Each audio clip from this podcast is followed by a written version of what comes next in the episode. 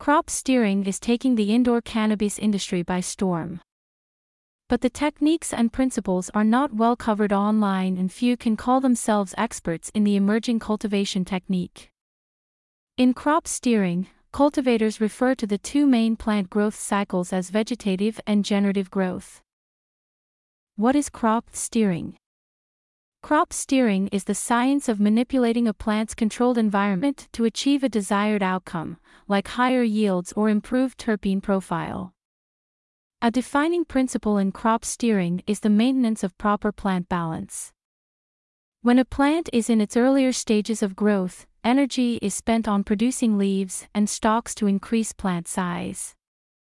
Later in the growth cycle, plants turn their energy towards flower production. Hormonal responses direct the plant towards one of these two motives, and plant balance is all about optimizing the timing and focus of plant production. Yields and quality suffer when the plant balance is skewed and spends too much time in either vegetative or generative growth. Crop steering techniques involve monitoring all environmental conditions as well as root zone data, like nutrient runoff. The goal in commercial cannabis production is to maximize yields by optimizing plant growth in each stage. With crop steering, plants are given the opportunity to produce only enough foliage and stems in vegetative growth to support vigorous flower production. Vegetative growth versus generative growth. Cannabis plants respond to external stimuli. Their hormonal responses trigger certain kinds of growth, vegetative and generative. A plant converts the light and nutrients provided into energy. Optimally routing that energy is what crop steering is all about. Vegetative growth is commonly known to be the stage of growth between clone and flowering. However, one can signal to a plant, even during flowering, to go into vegetative growth. One example where this strategy makes sense is plants that might be smaller or slower to grow. Climate and irrigation data is tracked and the conditions adjusted to trigger hormonal response and inspire vegetative growth to stretch the plants out. Vegetative growth needs milder conditions to stimulate vigorous leaf growth like lower electrical conductivity EC higher water content WC Lower vapor pressure deficit VPD. Lower light intensity. Overall stress free environment.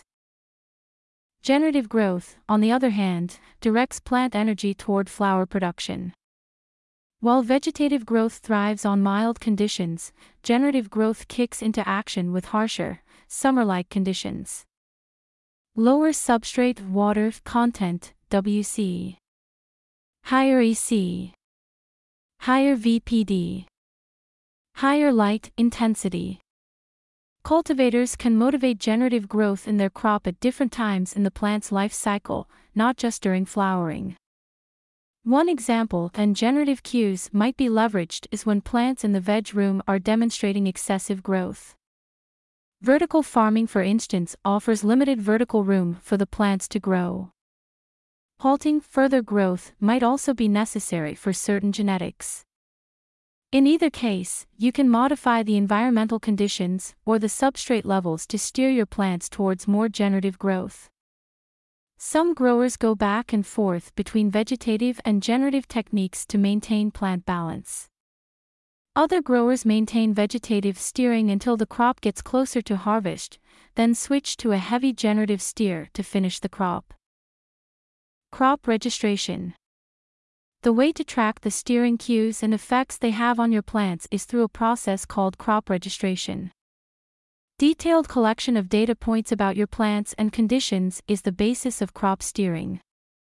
By tracking all variables, growers can test steering adjustments and monitor their effects. Round after round, steering methodology becomes clearer and more precise.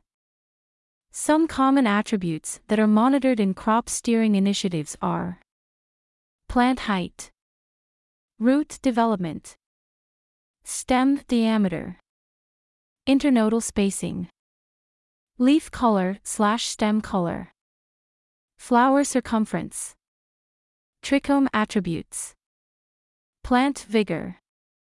Whether your goal is higher yields or higher percentage of terpenes, you can begin to correlate your steering actions with the final harvest results. Hardware and software.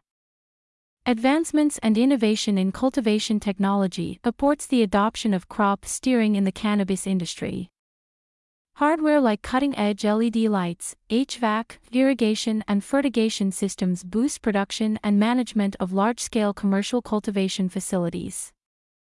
Through a combination of sensors, control systems, cultivation software, irrigation strategy, and crop registration, growers can steer their crops toward greater yields than ever before. To dig deeper into the concept of crop steering, and to get guidance on how to implement these techniques into your operation, download this free guide to crop steering. Developed with leading industry experts, it will provide you with the strategies and key parameters to jumpstart or evolve your crop steering experimentations.